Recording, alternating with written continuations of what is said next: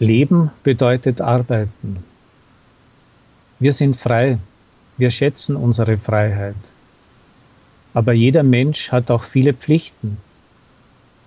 Er soll im Leben etwas schaffen und muss für seine Eltern sorgen.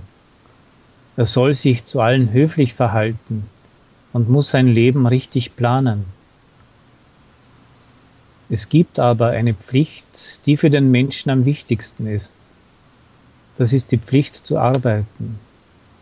Leben bedeutet arbeiten, weil alles, was wir haben, durch die Arbeit von vielen Menschen erfunden und hergestellt wurde.